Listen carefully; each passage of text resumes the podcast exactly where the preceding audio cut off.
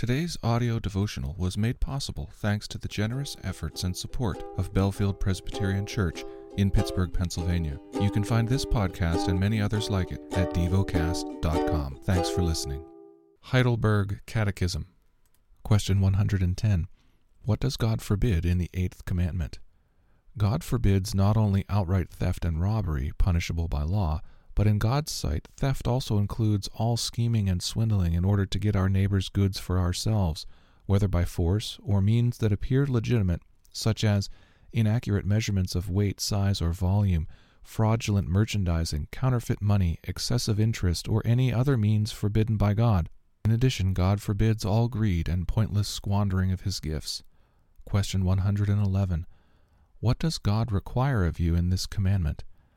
That I do whatever I can for my neighbor's good, that I treat others as I would like them to treat me, and that I work faithfully so that I may share with those in need. The lesson is from the book of Mark.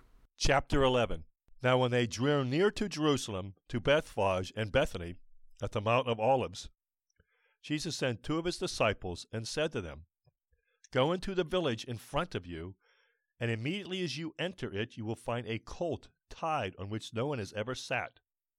Untie it and bring it. If anyone says to you, Why are you doing this? say, The Lord has need of it and will send it back here immediately. And they went away and found a colt tied at a door outside in the street, and they untied it. Some of those standing there said to them, What are you doing, untying the colt? And they told them what Jesus had said, and they let them go. And they brought the colt to Jesus and threw their cloaks on it, and he sat on it. And many spread their cloaks on the road, and others spread leafy branches that they had cut from the fields. And those who were before and those who followed were shouting, Hosanna! Blessed is he who comes in the name of the Lord. Blessed is the coming kingdom of our father David. Hosanna in the highest. And he entered Jerusalem and went into the temple.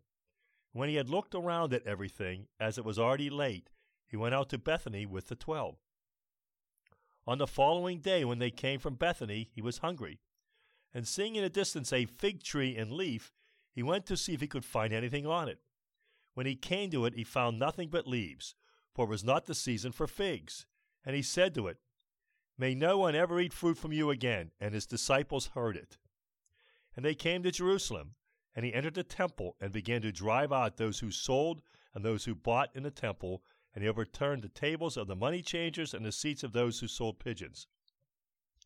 And he wouldn't allow and he would not allow anyone to carry anything through the temple. And he was teaching them and saying to them, Is it not written?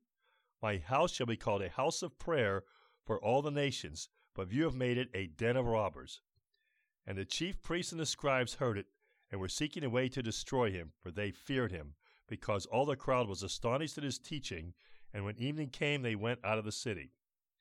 As they passed by in the morning, they saw the fig tree withered away to its roots. And Peter remembered and said to him, Rabbi, look, the fig tree that you cursed has withered. And Jesus answered them, Have faith in God.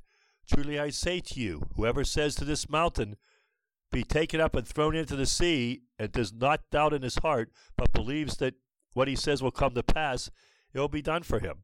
Therefore I tell you, Whatever you ask in prayer, believe that you have received it, and it shall be yours.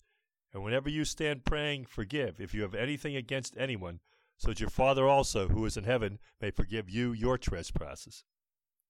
And they came again to Jerusalem.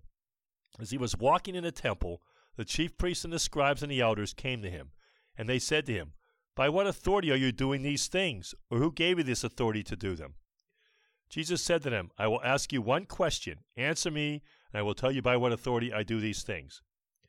Was the baptism of John from heaven or from man? Answer me. And they discussed it with one another, saying, If we say from heaven, he will say, Why then did you not believe him? But, but shall we say from man? They were afraid of the people, for they all held that John really was a prophet. So they answered Jesus, We do not know. And Jesus said to them, Neither will I tell you by what authority I do these things. Meditate and dwell on what you're paying attention to in God's Word. How has it connected with your heart or mind?